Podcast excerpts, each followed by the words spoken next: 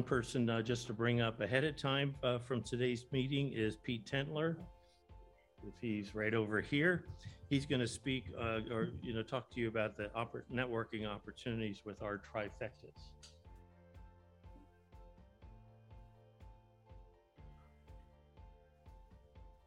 Uh, thank you, Bill. For those who are uh, new here or guessing for the first time, at the end of the meeting, I'm going to pair you up with two other people, hopefully people that are going to complement your industry. Thank you, Bill. And we got a little bit late getting the card bowl out there in the front. So we call this the trifecta. And the idea behind the trifecta is getting together uh, for breakfast, coffee, lunch, a hike, maybe, or a happy hour, and just get to know each other, not just on a business level, but on a personal level. So you get to know and, and trust that person that you want to do business with. So uh, I'm going to pass the bowl around one more time. Go around this way. And uh, just remember in a trifecta, everybody wins.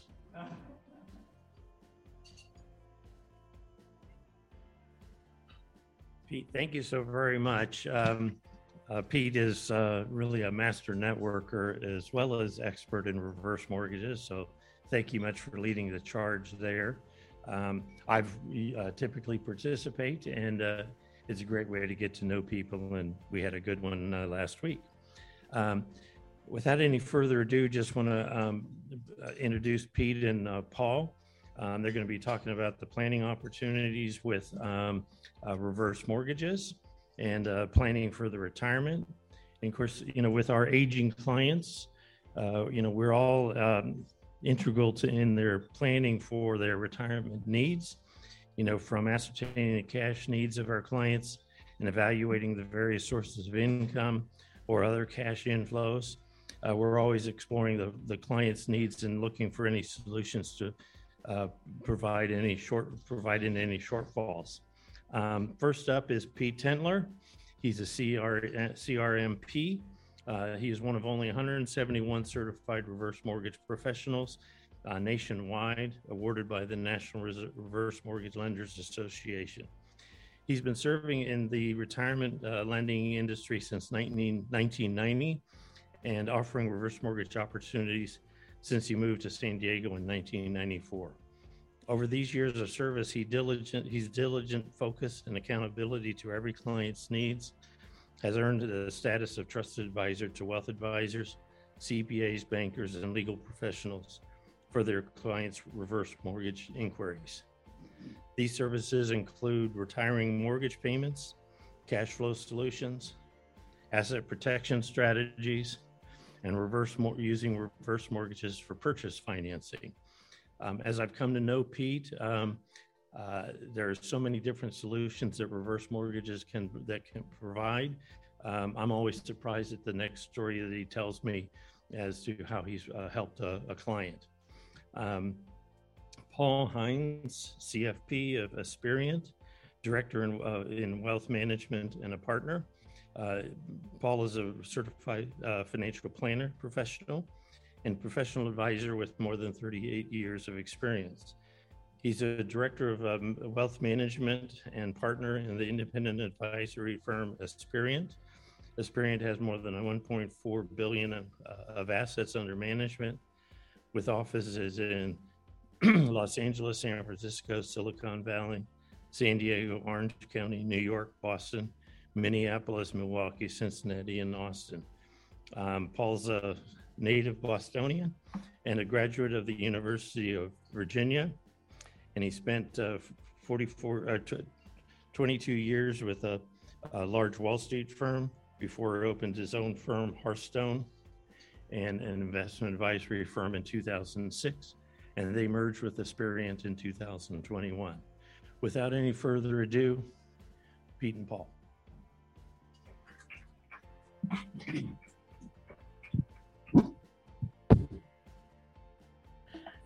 Thank you, Bill. My name is Pete Tentler, and I prey on old people. Nobody's ever said that to you, have they? I have on, on more than one occasion. There was a time I was playing in a golf match over here at Morgan Run several years ago. And uh, at the end of the match, it was a big tournament. At the end of the match, we go into the 19th hole to have a Kool Aid. And uh, my opponent says, so, so tell Pete, tell me, what do you do for a living? I go, I'm a reverse mortgage advisor. And he goes, So you prey on old people? I go, Well, okay. W- w- why do you say that? He goes, Well, reverse mortgage is really, it's, it's a scam. Come on, admit it. I'm like, well, why don't you explain to me how it works? He goes, Your home has to be free and clear. You sign the house over to the bank. The bank in turns pays you a mortgage payment. And when you die, the bank keeps the home and all the remaining equity in the home, and leaving the, your, your heirs with nothing. I go, oh well, that, that's you know that's a great answer, and that that would be the the answer that I would hope to hear if you were if I were to ask you what is the number one misconception about reverse mortgages. That would be it. So the reality is that your home does not need to be free and clear. And oftentimes people say, if you just get rid of my mortgage payment, we're good. We're saving $2,000 a month. That's four or five months of groceries. So just get rid of the mortgage payment and we're fine. The second part, you always retain title to the home. So you can pay off the home, you can sell the home whenever you want. You're not locked in forever. You're always retaining title to the home. Finally, when you die, and you will, your heirs and will inherit the home, and then they will be responsible for paying off the mortgage at that time. And when I looked at him, he, he started kind of turning really pale. And I said, What's the matter? He goes, Well, several years ago, I talked a client out of a reverse mortgage. And, and now what I'm understanding, it's much different. I had it all wrong. I'm like, well, what's wrong with that? He goes, two years later, he lost his home to a foreclosure. And now I'm learning I could have saved their home. And one thing that I didn't, um, I didn't ask him. I said, finally, so Larry, what line of work are you in? And he, this was several years ago. Uh, at the time, Larry was 71 years old, and he's been an estate planning attorney for over 30 years. So, what I want to leave you with here today is any questions, anytime. I don't expect people in this room to be an expert in reverse mortgages, whether you're a lawyer, financial advisor, CPA. It may only come across your desk once or twice a year. But know that I'm available for these questions so you don't make mistakes like Larry, who had a client lost his home to foreclosure. There are other stories I can I can I can tell you uh, that that people made the wrong advice to their client, and a reverse mortgage could have helped them. Now sometimes it's not going to help them, and we'll get into that later. So before we go, Brandon, can we get the the next slide? Yeah, keep going right right there. So before I tell you how awesome this product is, let's address the elephant in the room, and that's the myth versus realities. Because I still have people to this day misunderstanding how it works, and what end, ends up happening is they're giving their clients misguidance. So the number one misconception we've already talked about: uh, the lender owns your home. That's not true. Uh, the home must be free and clear. We know that's not true. Uh, myth number three is the loan proceeds are taxed. Okay, this is not considered income tax. This is this is a loan, and the proceeds that you draw on this are income tax free. Now, this is a good solution, uh, especially in times like today when the markets are volatile, and your clients may need some cash flow. Well, why would they? Why would they sell investments in a down market? That you know, built uh, subject to, to income or capital gains tax, where if they had a reverse mortgage credit line, they can borrow on that money for cash flow, income tax free. The other myth would be the restrictions on, on how to use, a, there are restrictions on how to use the proceeds. There are no restrictions. There are disclosures within the documents that say, are you planning on using this for investments? And if so, what type of investments? They just want to make sure that you're not getting scammed. And if you are using it for investments, use a certified financial planner to make sure that is the right way to go. I don't I don't eh, give advice on financial or legal issues, but I will ask them sometimes what they're trying what they're planning on doing with the reverse mortgage proceeds. Because again, sometimes it's not the right fit. And I also want to make sure they're not getting scammed.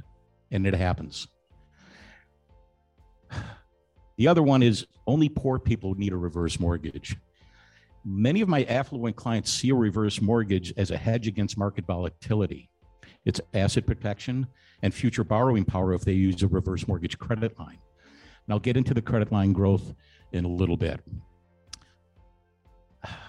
And again, it's this is something where I want people to, to feel comfortable calling me. I had there's an attorney here in San Diego. He's retired now, but he called me several years ago, and he's always in San Diego Magazine as one of the top estate planning attorneys in the in the in the city, if not the county. And he called me one time and said, "Hey, Pete, Pete, I'm sorry, this isn't a referral, but I had a client. She just passed away, and she had a reverse mortgage." And now the, the, the heirs are getting these foreclosure notices. How do we unwind this? How do we avoid these foreclosures? So I walked him through step by step what happens, and and about 15 minutes later, he says, "Well, that's more information than I than I thought I was going to get. Send me an invoice for your time, and you know I'll, I'll be happy to pay you." He's an attorney, so that's what they do. I'm like Steve, I don't bill for my time. You're you're one of the biggest attorneys in, in San Diego County, and you're calling me for advice. My head is this big. You know, and that applies to everybody else in this room. Excuse me for the notes. It's been a while since I've done this. Um, yeah, that's fine. That's fine. Anyway, there's another uh, myth versus reality up here that that that um, I was going to change later, but we'll get to in a bit. So the safeguards to a reverse mortgage is is something that I start out right away. Now now that you understand the myths of the reverse mortgage, um, excuse me. Can you go back one? Okay. Okay, that's fine. Go to the next one, please.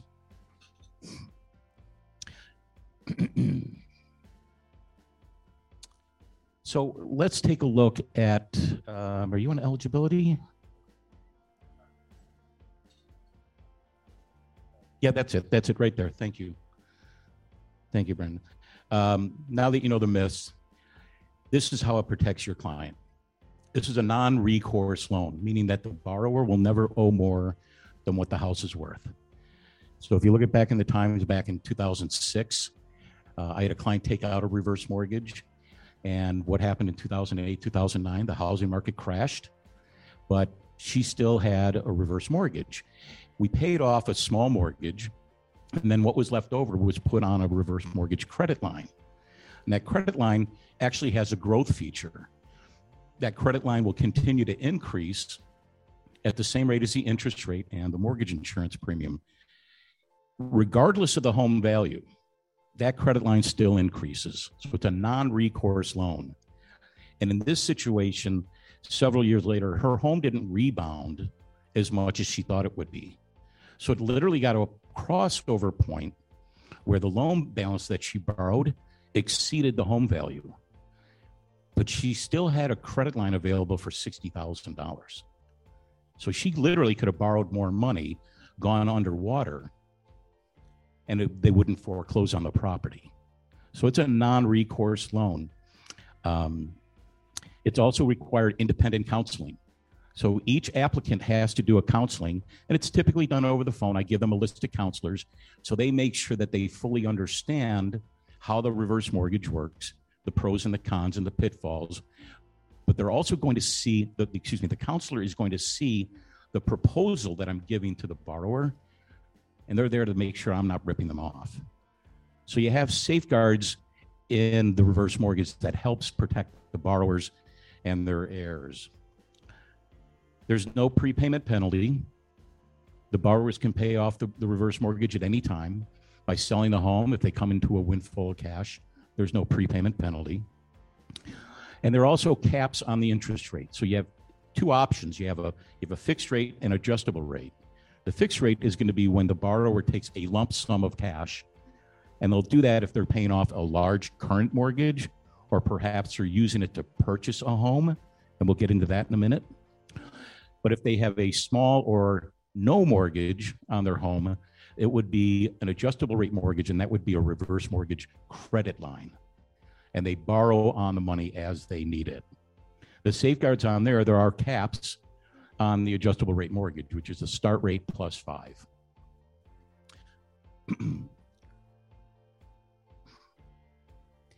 Occasionally, it just really isn't a good fit. So I recently had a client said that they wanted to get a reverse mortgage, but they wanted to continue to make mortgage payments. So they wanted to keep it, keep the home in his name, but he wanted to get a reverse mortgage, borrow a little bit of money, have a line of credit, but he wanted to continue to make monthly uh, interest only payments so the balance wouldn't grow. In that case, I told him, Have you looked at a home equity line of credit, a HELOC from your bank or your credit union? He says, Yeah, but I, I kind of like the idea of having a reverse mortgage. I'm like, the, the downside to a reverse mortgage, and there are downsides, is that the closing costs can be high. So if he's just having a standby line of credit, he's much better off getting a HELOC from his bank or his credit union, especially if he's not planning on staying in the home that long, which he wasn't. Another new uh, benefit to a reverse mortgage, and this is about about seven or eight years old now, is that there there are age limits, age requirements on a reverse mortgage. So if you're if you're age eligible but your spouse is not, about eight or ten years ago, you couldn't have them on the loan. Okay, so so the problem with that, and the, the company that I worked for at the time would not do that. If your spouse was not age eligible, we would not do the reverse mortgage. And here's why. If the eligible borrowing spouse that's older, when that person dies, the loan becomes due. So they tell the non eligible spouse, the loan's due. How are you going to pay us back? Well, if it's a down market like in 2009, 2010, and nobody was buying homes, suddenly they were underwater. Next thing you know, the big bad reverse mortgage company forecloses on somebody's mother or grandmother. That law has changed. They now are allowing what they call non borrowing spouse. So if you have a spouse living in the home with you that is not age eligible, they still are on the loan. So when you die, when the borrower dies, the non borrowing spouse still gets to stay in the home and move out whenever she decides to move out or when she passes away. so that was a black eye on our industry. So if you ever hear of someone that that had a, a reverse mortgage that foreclosed on their spouse, that was probably the reason why. Yes, Robert.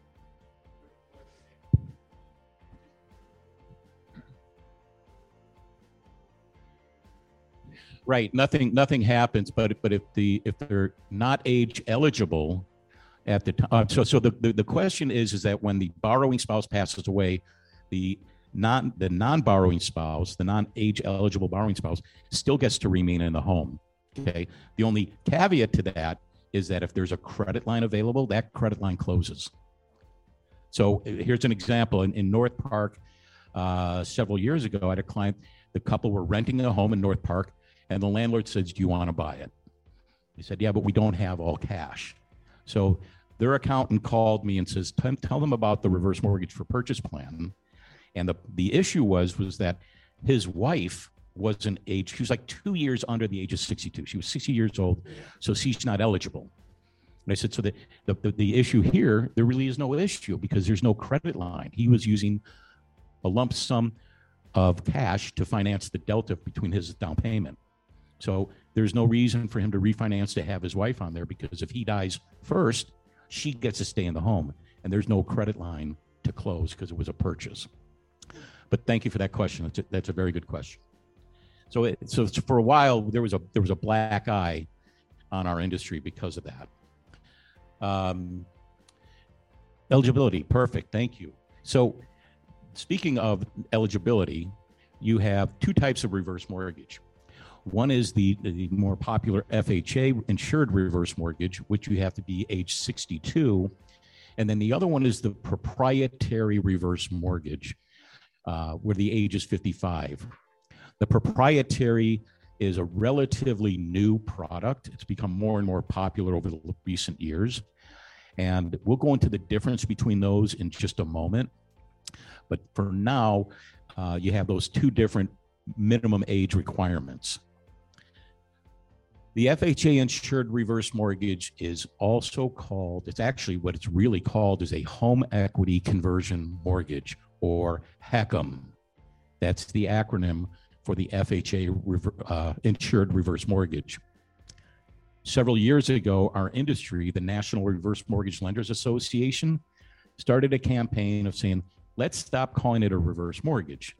I mean, it's a double negative, reverse and mortgage. Couldn't get any more negative than that. And we wanted to start getting back to calling it a home equity conversion mortgage. So one day I get a phone call from, it was a financial planner. It says, hey, my client is looking to get this, this new type of loan. It's called a home equity conversion mortgage. And I said, Adam, it's, it's, it's, it's a reverse mortgage.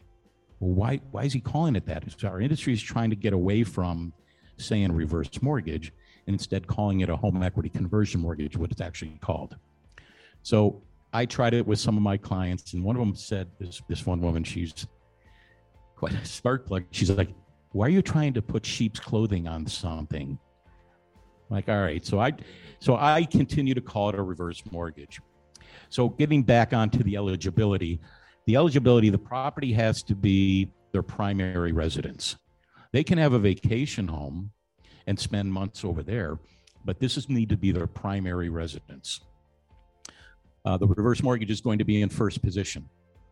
So any existing mortgages or liens must be paid off and will be usually paid off by the reverse mortgage.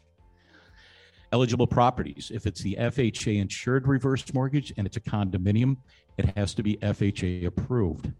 The proprietary does not need an FHA approved, but it does need to meet all the requirements of an FH, FHA insured, excuse me, FHA approved condominium property, such as owner occupancy, uh, fidelity bond, um, and uh, reserves in their in their account.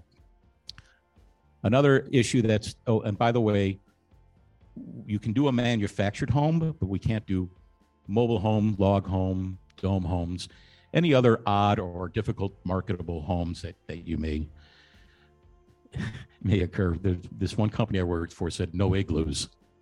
Like I don't I don't have a problem here in California about igloos. So uh, something else that's relatively new in reverse mortgages, I'd say it's about eight or 10 years old now, is a financial assessment. When I first started in the reverse mortgage business back in 95, um, we did pull credit, but we weren't concerned about your credit score. We weren't concerned about any bankruptcies. Um, and we weren't really concerned about income because there's no mortgage payments required on a reverse mortgage. Well, the problem that started coming up um, was that people were running out of money too quickly and they were unable to pay their property taxes or their property insurance. And then the county begins foreclosure. So you you can you can lose your home in a reverse mortgage. It's just very difficult. There's no mortgage payments required. So how are they going to foreclose on that? So now they want to do a financial assessment and they are going to look at credit score. They're going to look at credit history for the last two years and they're going to want to make sure that you still have the financial capacity and willingness to continue to, to continue to pay the property taxes, property insurance, and any uh, utilities and lifestyle based on your zip code. So I've covered quite a lot. I've given you a lot of information in a very short time. Does anybody have any questions at this point? So the takeaway I want you to have from all of this, and I, I, I have more to talk, believe me. Um, the takeaway is I want you to understand that the reverse mortgage is not as scary as you think. A lot of people still think, and I still hear this from attorneys and financial advisors, they still think that the borrower is going to lose the home in the end. And my answer to that is, well, in the end, they really lose all worldly possessions, right? They say, well, you know what I mean. It's the house and the kids. The kids will get the home. Don't worry about that. But there's also many applications that can solve uh, any financial and family dilemmas that the, the borrowers might be might be facing. So again, what I want you to take away from the, all of this is any questions anytime. You're not an expert in reverse mortgages. I don't expect you to be after this presentation, but I want you to take take away from this saying, I think there's more clients that could benefit from this than I think. And that's where I say I'm always available for any questions anytime. Yes, sir.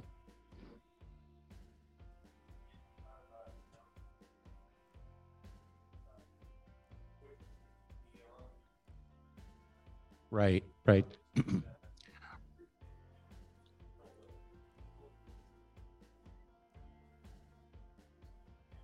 Right, so he's asking about the non-recourse, how, ex- explain that, the non-recourse. So back in 2009, 2008, I mean, I actually had a client, took out a reverse mortgage in 2006, and home values dropped.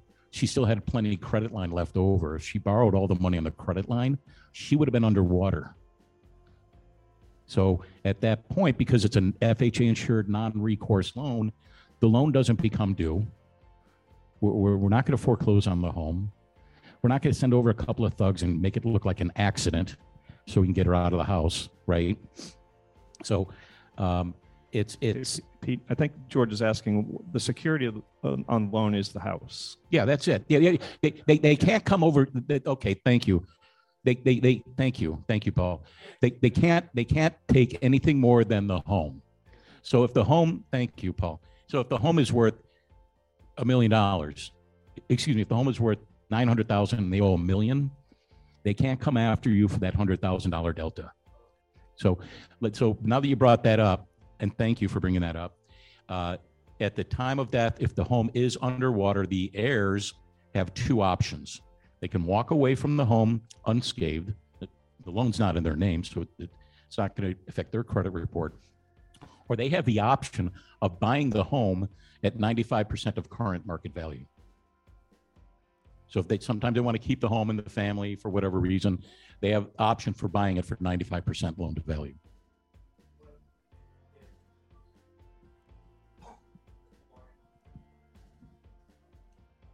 Yet that typically the way, excuse me, typically the way the home is paid back is by selling the home. That's typically what they do because the, the adult children are already established. They have their own homes.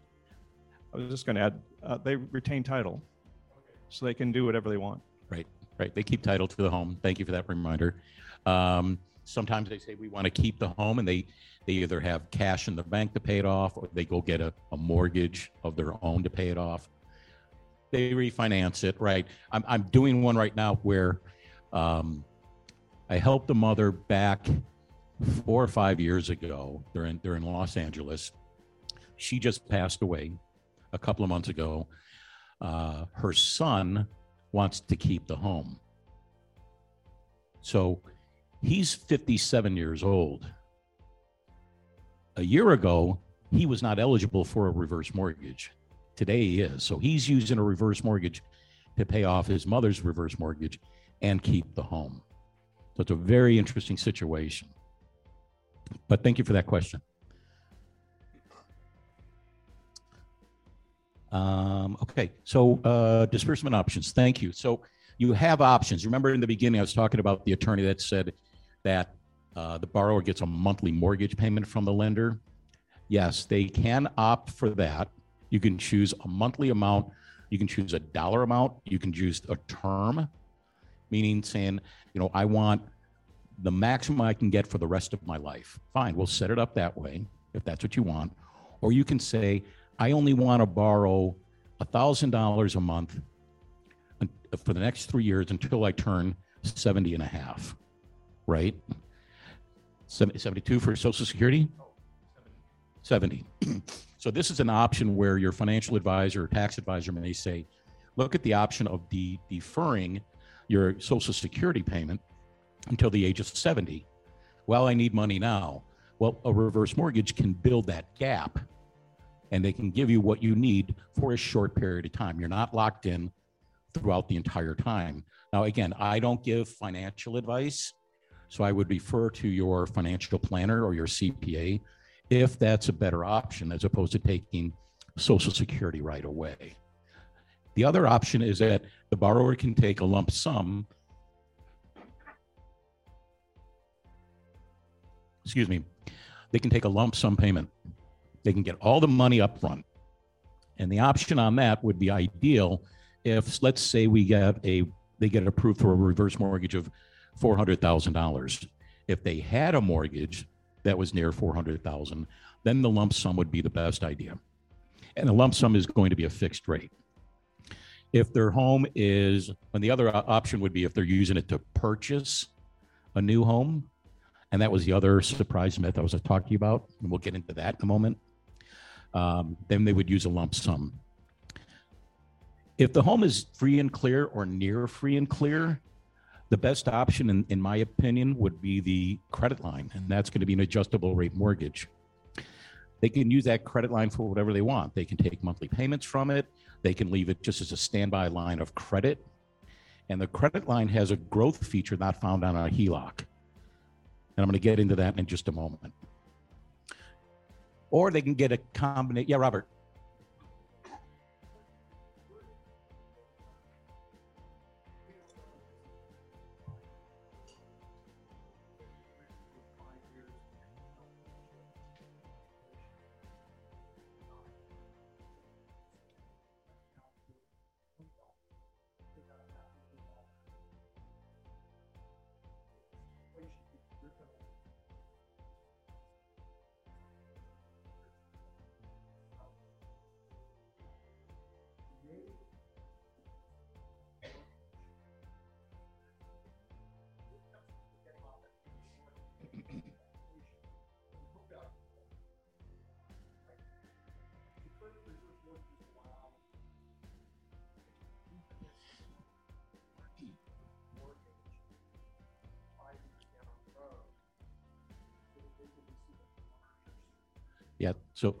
Robert, Robert's question was, can a reverse mortgage be refinanced if the conditions see fit, as in greater value or lower interest rate? Absolutely.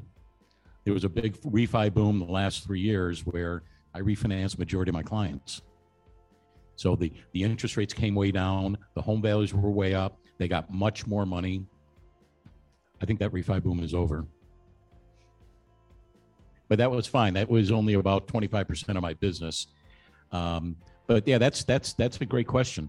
Um, the other the other other side of that, speaking in reverse, when that's where I thought you were going, what happens if the home value drops? If the home value drops, remember this is a non-recourse loan.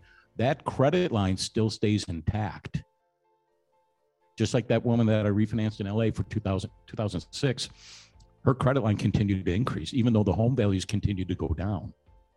So, great question. Thank you very much. Uh, yes, sir. I was going to say it's it's a non-cancelable loan. So we'll talk about that a little bit more later. But unlike a HELOC, did anybody have their HELOC either frozen or canceled in 2008, 2009? A lot, a lot of people did. A friend of mine did.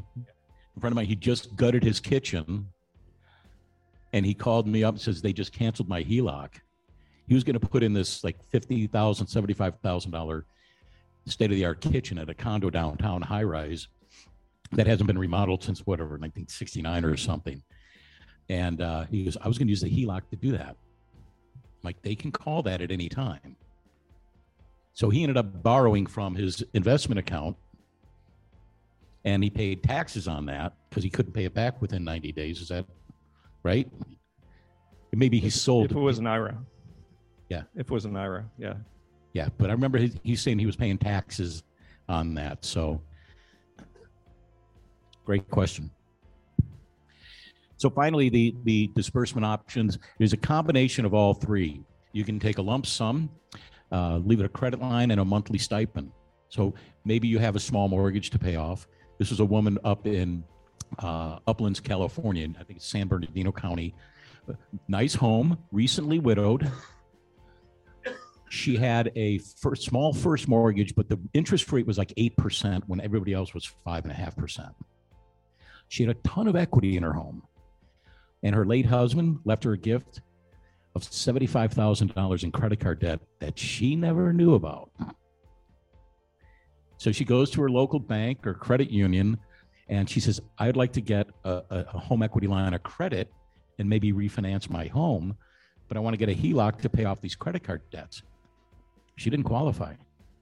Her debt to income ratio was so high that it doesn't, re- she could not, according to the bank standards, she didn't have enough money to pay the mortgage payment, even after everything was paid off. So we came in, I came in, got a reverse mortgage credit line, paid off the first, paid off the $75,000 in uh, credit card debt, and then um, left her a credit line of $135,000 and a $500 additional monthly stipend. So I remember her after the closing, the notary leaves and she says, Can you stick around? I'm like, Sure, I'll stick around. And she started, I could tell her lips started quivering and her eyes started getting all watered up. And she says, You know, I thought I was going to lose this house. I thought I was going to have to sell this house to pay everything off. And I didn't know what to do. I was running out of money with my financial planner. Was, all this equity was locked up. You're like a locksmith. So that's where a friend of mine called me the financial locksmith because I can unlock the equity in your home so you can secure your financial future. Um, all right, I'm running running a little bit late. Am I okay on time? Okay. Just getting warmed up. Any questions? Okay.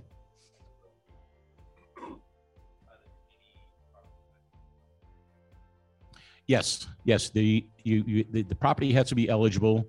Um, they won't do strange homes like like log homes, dome homes, um, igloos. We talked about that. Um, it, it's it's rare. I mean, I, I did a dome home out in La Mesa. Was it La Mesa? It was Pine Valley, and I had no idea that it was a dome home. Like, yeah, look at the place. I mean, it's just like this big rotunda. Um, they can do manufactured homes, and another way I found out the when a manufactured home is ineligible if it's been moved. So it has to come from the manufacturer, planted there, and it can't move from there. And I had no idea that it was ineligible. Ron.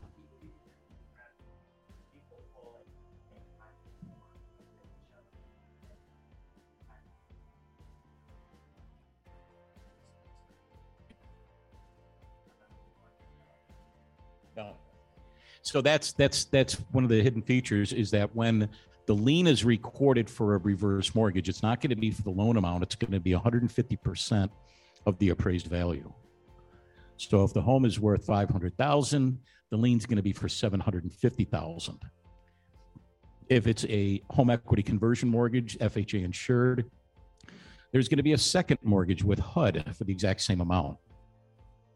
So what happens is that when the loan balance hits a certain amount, the lender is paid off, HUD moves seamlessly into first position. But now what you have is that you have a property that is so so encumbered that it is is less palatable to creditors or predators that are trying to put a lien on your property.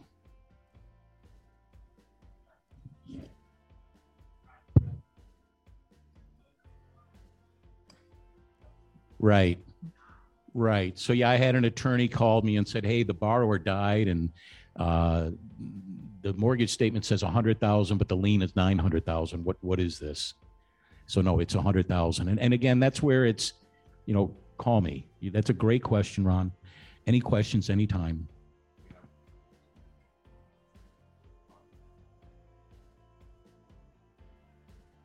Yeah, we'll get there.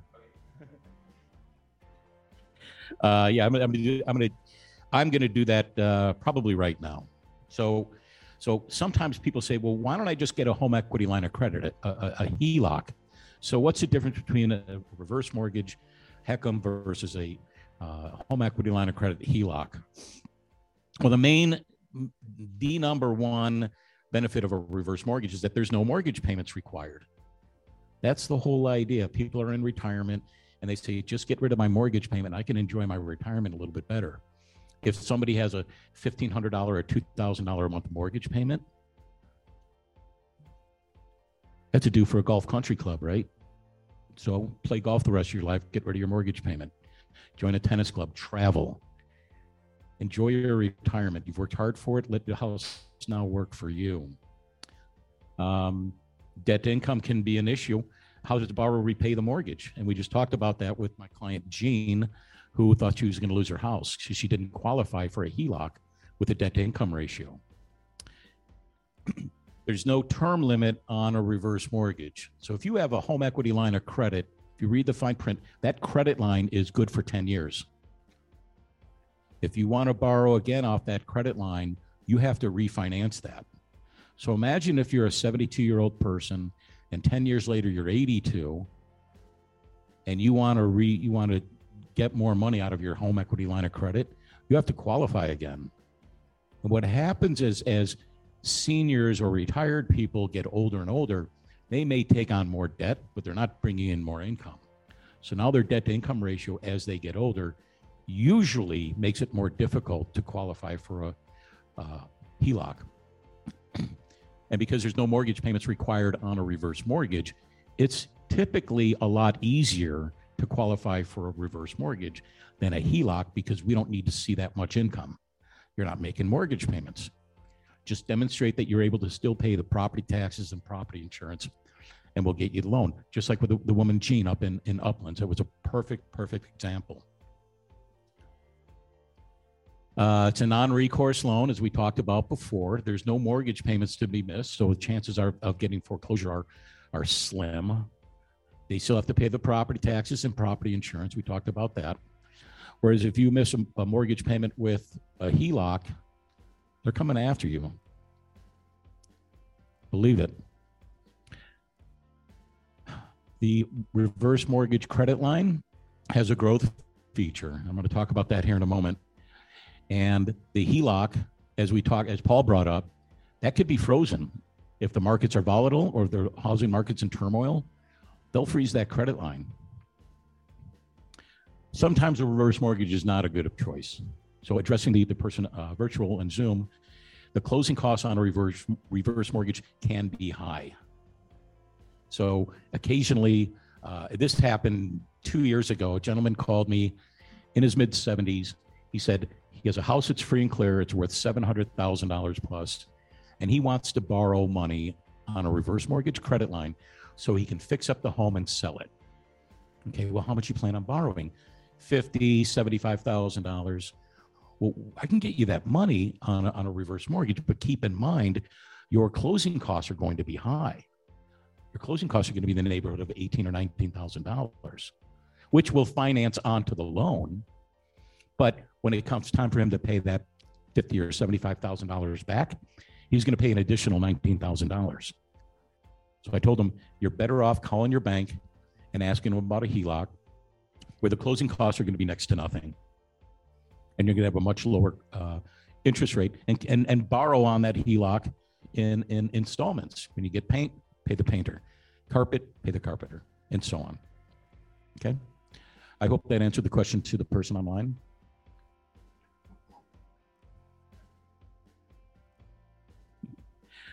Okay, any questions so far? So let's talk about the credit line growth rate. One more question on, on the closing costs. Can you uh, define what the components of the closing costs are? You have your typical third party closing costs, title and escrow, just like every mortgage. But then there's going to be a, a, a big upfront mortgage insurance fee, which is going to be 2% of the appraised value. So if the house is worth $700,000, it 2% is going to be $14,000 additional closing costs. Those costs are paid the finance onto the loan, and that mortgage insurance premium is there to uh, guarantee that it's non-recourse, so they're not going to owe more than what the house is worth, which we discussed. It also guarantees the credit line growth rate, and that the credit line will not be frozen. And that payment goes to whom? That payment goes to FHA. There is a loan origination fee on occasion. A broker may charge a loan origination fee that goes right to his pocket. But to me, if the loan is large enough, I don't charge an origination fee. I don't charge an origination fee if they're borrowing 100% or if they're borrowing to purchase. I don't charge an origination fee. It's kind of nice being independent. So I can make my own rules, and my own, my own overhead, which is none. Um, but yeah, that's that's how that works. I can go into more detail if you want to later on. Um, that's the closing cost. So that's something to consider. Again, if it's short-term borrowing, you're probably better off with a HELOC than a reverse mortgage. So we're on uh, the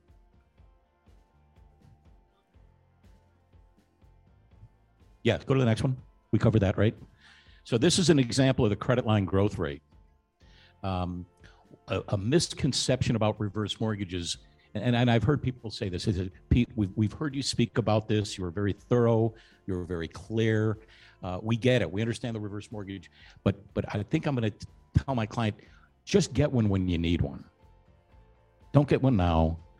Uh, use this as an, as an option of last resort. Well, here's a reason why I'm going to say this could be a, an option of first resort. Unlike the HELOC, the FHA insured HECM has a growth feature. The credit available credit line is going to increase at the same rate as the interest rate plus 50 basis points annually. So let's take a, an example. Here's a couple that's 62 years old. They have a home value of 970,000. Their credit line increases by the interest rate and the mortgage insurance premium, which currently is 5.09, which was a lot lower about four months ago. Now that rates have up. So unfortunately, when rates go up on the reverse mortgage, the loan to value percentage goes down. But let's take example that that assuming that this couple has a home that's free and clear. So they're eligible on a $970,000 home of a credit line of 900 excuse me $360,000. In 10 years if you look at your notes that credit line has increased to over $600,000. At age 80 his borrowing power has increased to over a million. At 85, and this is the age that my parents needed in home care, that credit line available is over 1.3 million. So consider the, the cost of in-home care, and some there's some professionals in here. I've got a client right now, $15,000 a month. They didn't have insurance for it, and the insurance for long-term care or in-home care can be expensive, especially if you don't take it out at an early age like 49 or 50. But what this is doing here is that this is taking care of that long-term care plan without the expensive premiums every month. And, and what happens if the borrower never uses that, that premium? So now what we've done is we've unlocked the equity. We created a credit line that has an in, a growth feature that and that's tied to the interest rate. So when interest rates tick up, hey, they're getting more money. So for once, you have a client that has an adjustable rate mortgage that when interest rates go up, they're celebrating. So this is ideal for someone to take it out at an earlier age, whereas compared to the next slide, please. Same situation, except this time the borrower is 72 years old. Now he's eligible for a greater loan amount of 417,000 because he's older. So the older the borrower, the greater the loan to value percentage. So some people say, well, if I wait 10 years, won't I get more money? Well, initially, yes, but look at the growth feature on this. At age 80, his credit line has increased to 662,000. At age 85, his line of credit is 884,000. Now, this is not bad. I mean, it's still good. But look at if, if you advised your client to take out a reverse mortgage at age 62, he would have about $500,000 more borrowing power. And again, remember, non recourse, if that home value goes down, that credit line still increases. He still has access to all this money. Now, there, occasionally, a, a client like this, and I've had one several years ago where their home was free and clear. It's over in Claremont, and um, both retired, had a good pension, didn't really need any money, but they said we want to get this credit line because we like the growth feature. So I said, well, if we increase the margin on the interest rate, your loan amount that you can borrow today will go down a little bit, but your growth feature is going to grow even higher. So if we went from two and a half percent margin to a three percent margin, you're growing a little bit better. And he looked at me and says, Is that as high you can go? Can't you go any higher? Because the numbers really worked out for them in, in their favor. Question?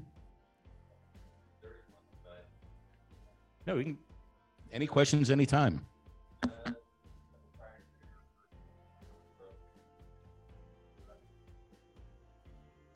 That's my next slide. Uh, no, it does not. The the proprietary reverse mortgage is a non-recourse loan, but the growth feature is much less, and it's for a much shorter period of time. It's only for seven years. So um, we're gonna. Why don't we get to that next slide right now, and I can explain that more clearly. So did everyone? The, the question was: Was the growth feature on the proprietary credit line as as good or as handsome as the uh, FHA reverse mortgage? No, it is not. So let's let's get into that. The proprietary versus um, HECM. So the, the the the downside, especially here in Southern California, on a FHA insured reverse mortgage, the maximum loan value they will give to your home is nine hundred seventy thousand eight hundred. So if if you have a home that's worth one million dollars, you're only going to get a percentage of nine hundred seventy thousand. Okay. Uh, whereas the proprietary, they can do a loan amount up to $6 million. The largest loan I've done so far is just under 2 million. I've done several between 1 million and, and 1.9 million. Um, I flirted with one that was 8 million. And I flirted another one that was going to be a purchase of uh, 7 million. And th- this couple was just out of touch with reality. I'll bear, I'll I'll bore you with it some other time. But it's it's it's amazing on, on some people just out of touch. So it's it's based on what's going to be better for you depending on your age. Oh, we are okay. Uh, so so basically, which one is best for my client? And that's let's go to the next one. So if you're looking at the FHA reverse mortgage, the benefits of that is the lower rate, greater credit line growth for future borrowing. You would consider the proprietary if your home value was greater than a million, greater loan amounts, and a qualifying age of only 55, where the uh, FHA is 62. I would consider that a HELOC would be in your best interest if you're okay with mortgage payments, but you're also going to get a lower rate, lower closing costs, and short term borrowing. Yep.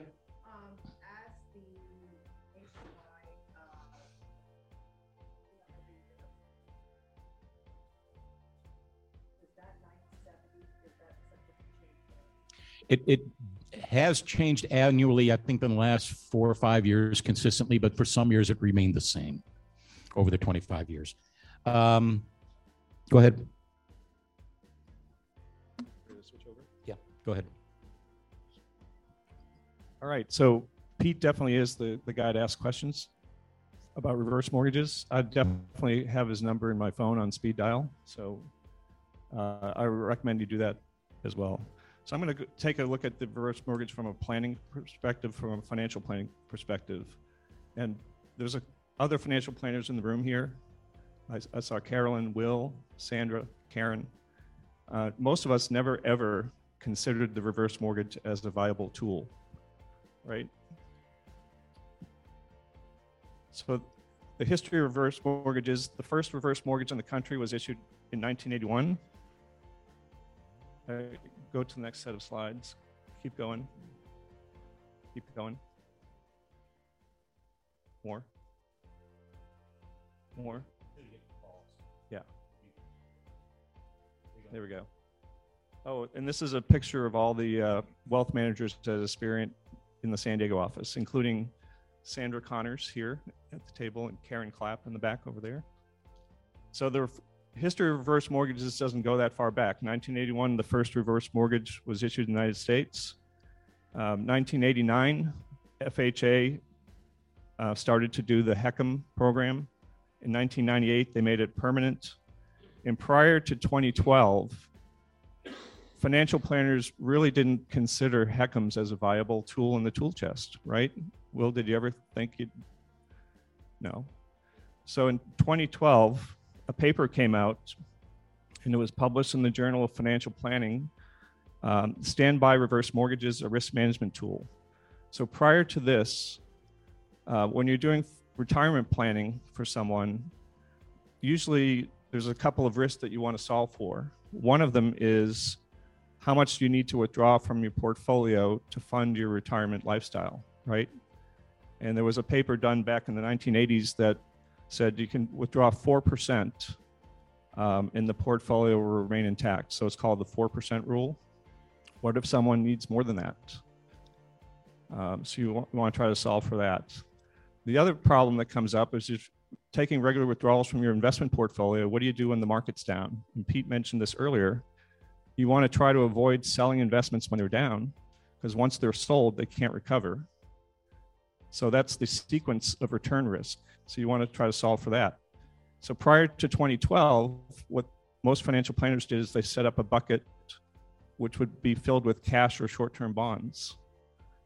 And when the market's down, you draw on the cash bucket instead of selling your investments. And that was very standard practice to solve for that sequence of return risk problem. But what's the problem with that? You could run out of cash, but also cash is not a very high earning investment, right? So there's a cash drag on the return on the portfolio if you have a lot of cash. And, and the rule of thumb was you'd have about two years worth of withdrawals in cash. So that could be a significant amount of cash. So this study t- took a look at maybe there's another option, another option than the cash bucket that might be solved by using a reverse mortgage. So that that uh, article came out in 2012. So that started financial planners just started to think about whether a reverse mortgage is a viable option in, in the tool chest. Then in 2016, there was a book written um, on reverse mortgages, how to use reverse mortgages to secure your retirement. So this is a very recent phenomenon. So obviously the number one concern when someone is retired is they're concerned about running out of money before they run out of time, right? And we talked about the spending rate and then the sequencing risk. So we're going to take a look at could this be solved by what's called a standby reverse mortgage? Go ahead to the next slide, please.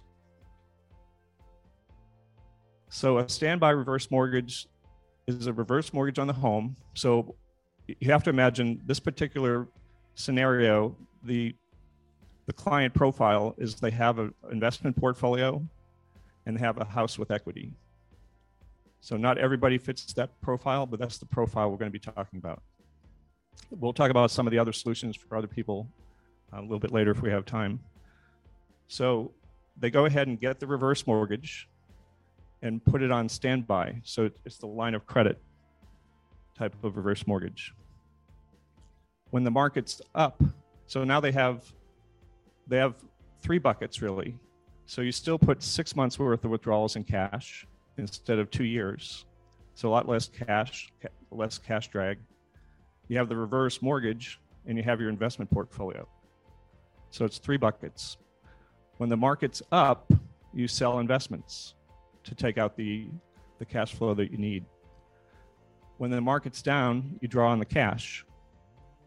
If you exhaust the cash, you go to the reverse mortgage line of credit. So you're not forced to sell investments when the market's down, and you have you have the cash flow that you need, and you have enough time for the markets to recover, which typically they do. Does that make sense? Then, when the market goes back up, you sell investments to replenish the cash bucket, and you pay off the mortgage. You pay off the reverse mortgage. You, you would pay it down, Pay it down. pay it down, keep, keep the credit line open. Yep. That's what I meant to say. Pay it down, not, not pay it off, because you want to keep that open because you might need it again. I think you have to have a hundred dollar balance. Sometimes, sometimes it's a thousand, sometimes a hundred, sometimes it's a dollar, depending on the lender. Yeah. Good, good question. So as you can see, um, we talked about this a li- little bit earlier. Cash, cash is no cost, um, but it's low return. Um, HELOC, low cost, but it's cancelable. And the HECM, non-cancelable, but is higher cost. But it is possible um, that you can use this three bucket strategy, and one of the buckets is a reverse mortgage. Next slide, please.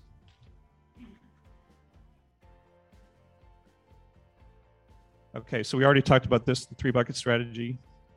Can go to the next slide, please? So this strategy has been studied and there are papers out about this. So I just wanted to summarize the, the uh, conclusions.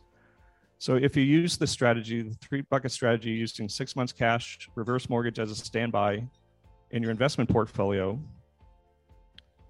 you can actually withdraw more than 4% and still keep the portfolio intact. So some of the studies show you can withdraw as much as six and three quarters percent, depending upon the factors, um, and still keep the portfolio intact. And that's over um, a 40 year retirement lifespan. So that means you retire and you still have 40 years to go. So that was conclu- the conclusion of a 2013 study uh, by the same people that wrote that 2012 article. If you turn one more slide, please. This is a graph showing three hypothetical portfolios. Um, the blue one is just the portfolio with cash, the two bucket strategy. Uh, the red and the green ones are using the standby reverse mortgage strategy. So the study shows this was a 20 this was the 2012 study. The study shows that the portfolio has a higher likelihood of lasting a longer time with the reverse mortgage um, bucket strategy. Are seniors concerned about running out of cash? Absolutely. years. So number number one concern. So the conclusion of that study was that it improves portfolio survival rate by a significant amount. And the reason why it does that, there's less drag from the cash, and you don't have to sell investments when the market is down. So those are the planning conclusions. Um, as financial planners, we always look at um, what are all the possible solutions that we can think of, and uh, what's the, what's the best one for the situation? What's the best one for the client? That's really the only considerations that we have. Um, so I'm not here to promote reverse mortgages. I, I do think it's something to keep in mind. Uh, it's a tool in the tool chest for financial planners. Um, Pete has done a great job explaining how they work and what they do and what they don't do and what the costs are and what the risks are. Um, and I think if you have a discussion with your client and they can have an open mind, which many many clients don't want don't have an open mind when it comes to reverse mortgage. I can remember one time we we said the word and the first thing out of mouth was nope. Uh, do you want to learn about it? Nope. so you, you, the client has to have an open mind. They have to have equity in the home, um, and there's some other risks. Um, the estate, the overall estate value could possibly be less because the reverse mortgage is eating into the equity. Uh, there are costs, which we discussed, and there's an interest rate. Um, Pete brought this up, and I think it's important to know that a lot of people don't have long-term care insurance. It's expensive, um, and if they don't have that insurance, how are they going to pay for care? And so, hard to get. Yeah. Thanks, George. So insurance is hard to get and getting harder. Um, so if they don't have that insurance, they've often thought that the home equity is their last, that's their safety safety net. Um, and this is another thing that would be, you know, possible as a safety net to use a reverse mortgage. If someone is debt averse, they're not going to be a, a likely candidate. And I put down control spending. So if someone has a a lack of control with their spending. So they go to the casinos or, you know, or they're su- susceptible to scams. They buy lottery tickets. That this may not be the best thing for them because that's that's not going to be there. If they spend it on something like that, it's not going to be there to help protect them when they need it. So you were talking about the people when you brought up reverse mortgages, an immediate no. Yeah. So I, I my first reverse mortgage loan I, I did was in January of 1995. So over all these years and, and in and out of uh, housing market recessions, I've helped hundreds of people in their retirement with a reverse mortgage. There's two people I cannot help people that are not eligible, obviously, and those that just don't want to listen. If you don't want to listen, I can't help you. But if you give me 10 minutes, give me seven minutes, I can show you that it's not this ugly 300 monster that you think it is. It's not just for poor people. It's, it's an astute financial planning, as, as, as Paul brought up. And it's not as bad as you think.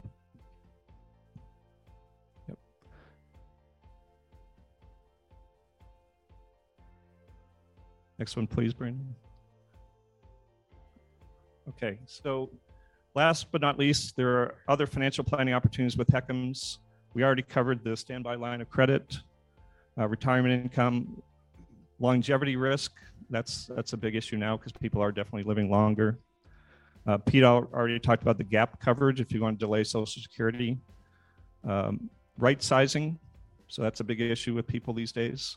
Um, they want to get into the right size home or maybe get rid of stairs, whatever they want to do. And maybe they don't want to have a mortgage payment. Um, home improvements, especially for aging in place. Um, replace the mortgage, which Pete already talked about. Capital gains avoidance. So if you need to do something or you want to do something, you don't want to sell your investments at, at the higher prices, this might be an option.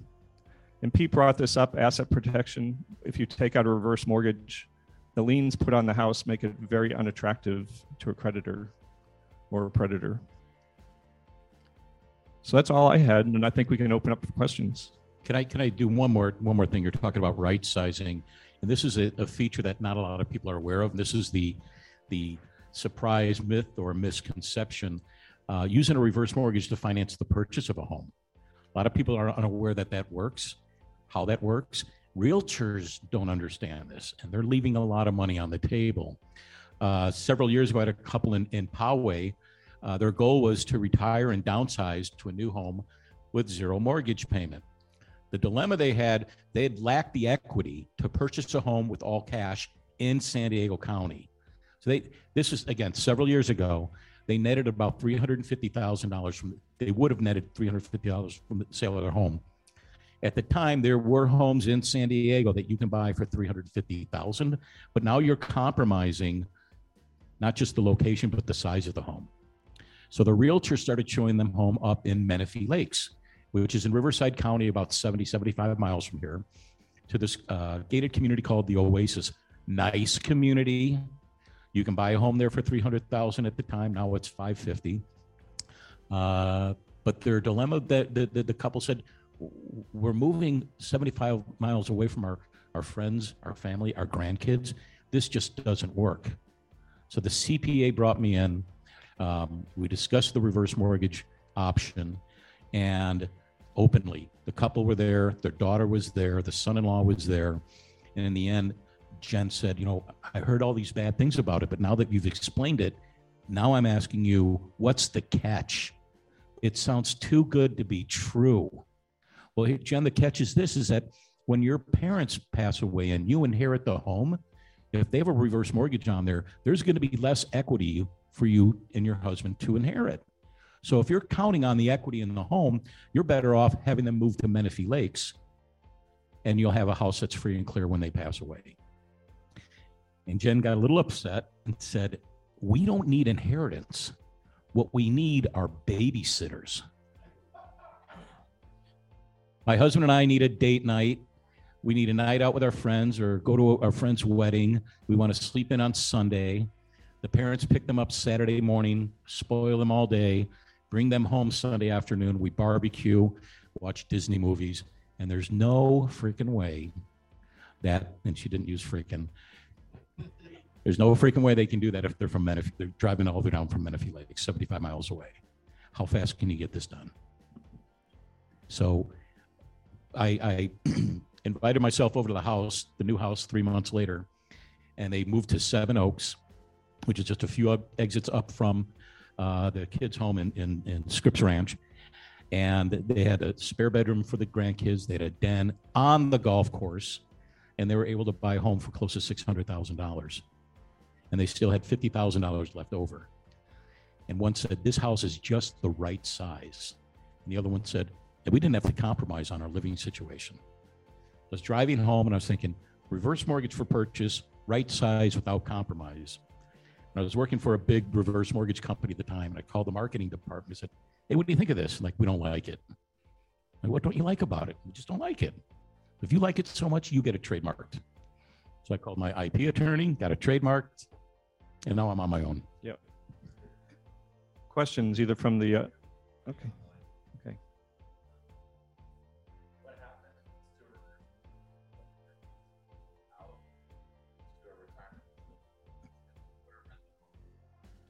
The owner cannot rent the home. I want to repeat the question. Oh, I'm sorry. The, the, the question is, is what happens if the borrower moves out to assisted living and wants to rent out the home? Uh, that has to be the primary residence.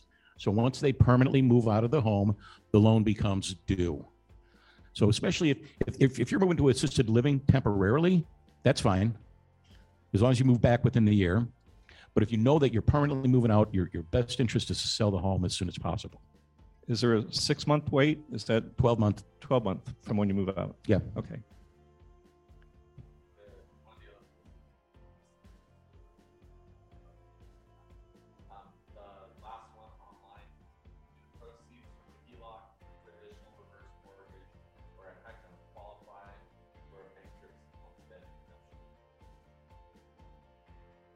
That I don't one It's a great question. It's a good question. So they, they, they, I know that, I know that the, the courts cannot force the sale of the home. I know they can, they, they cannot force them to take out a loan to pay off. I know that. But that's, that's a lawyer, that's a bankruptcy lawyer question. If you get me their name, I'll, I'll get them a bankruptcy attorney to, to answer it. Lauren Humphrey. I know, oh, yeah, Lauren. And How I come- think How Pete, come she's not here? Pete had a pretty good story illustrating how he's helped a client avoid bankruptcy, right, by having the reverse mortgage in place. Questions from the audience here?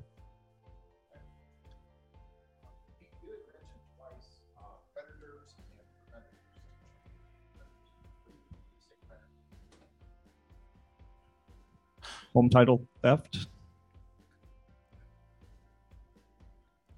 So if, if, if, if somebody is a high profile individual, oh, the, the, the, que- repeat the question, please.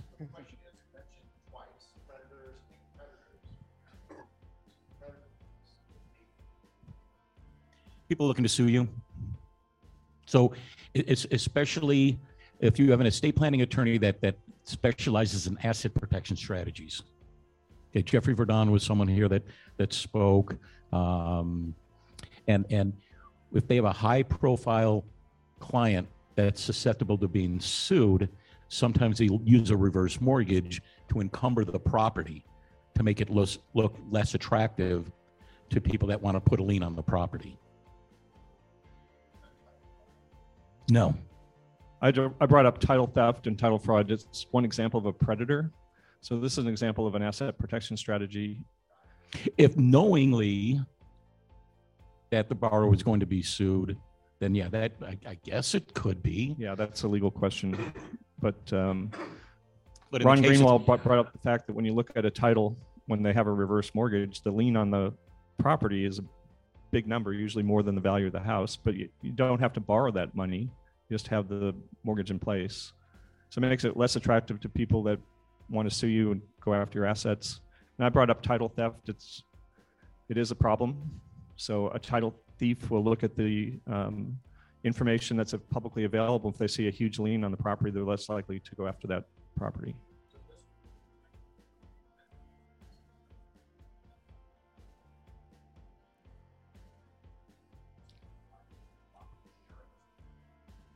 Yeah, there's such thing as title lock uh, protection. Yeah. So Yeah. good point. He brought up about having your your property in an entity. So you're thinking like LLC or something like that, or Yeah. That, that has advantages and disadvantages. The, the disadvantage is when, if you have it in an LLC and one of the um, spouses passes away, you don't get the step up in value. So that's right, right? You're not going to get a, like, probably not going to get a loan on an LLC either. But that, that's, I mean, that's, it works for, like I said before, reverse mortgage is a great product. It's just not for everybody. It, it, what is, Yeah. what is? No- Nothing's perfect. But thank you for the question. I have a question regarding vesting. So can they vest in their trust? Absolutely. In a, in a traditional mortgage, you have to take the title out of the trust, record the lien, and put it back in the trust. In the reverse, we record directly into the trust. But excellent question. Yes, Dan.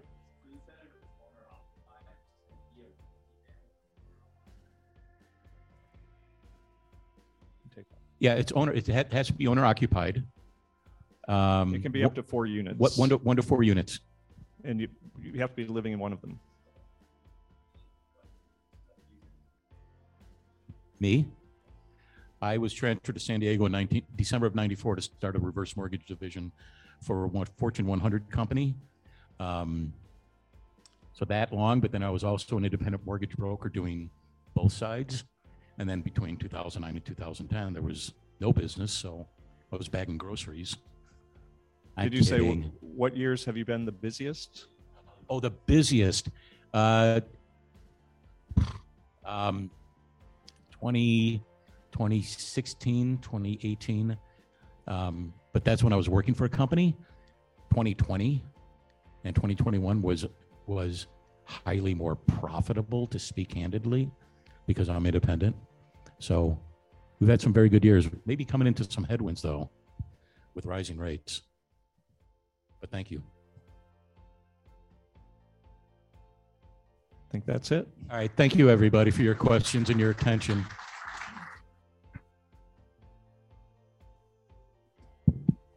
Pete, Paul, thank you so very much. A lot to digest in that uh, presentation, uh, but I think it really is a great option to explore. Uh, thinking about Paul and sifting through the possibilities and then comparing those with HELOCs and then the whole world of uh, reverse mortgages. Pete is certainly the guy. Um, our August 2nd meeting is with Phil Sullivan and Jeremy Crickard of Sullivan, McGibbons, and Crickard and Associates and uh, it's going to be a fascinating presentation. They're two uh, totally advanced uh, estate planning attorneys, and they're going to be sharing with us what they've been working on in the last few years uh, with the coming expiration of the $11 million tax-free estate in 2025. So thank you all for coming, and we'll see you soon.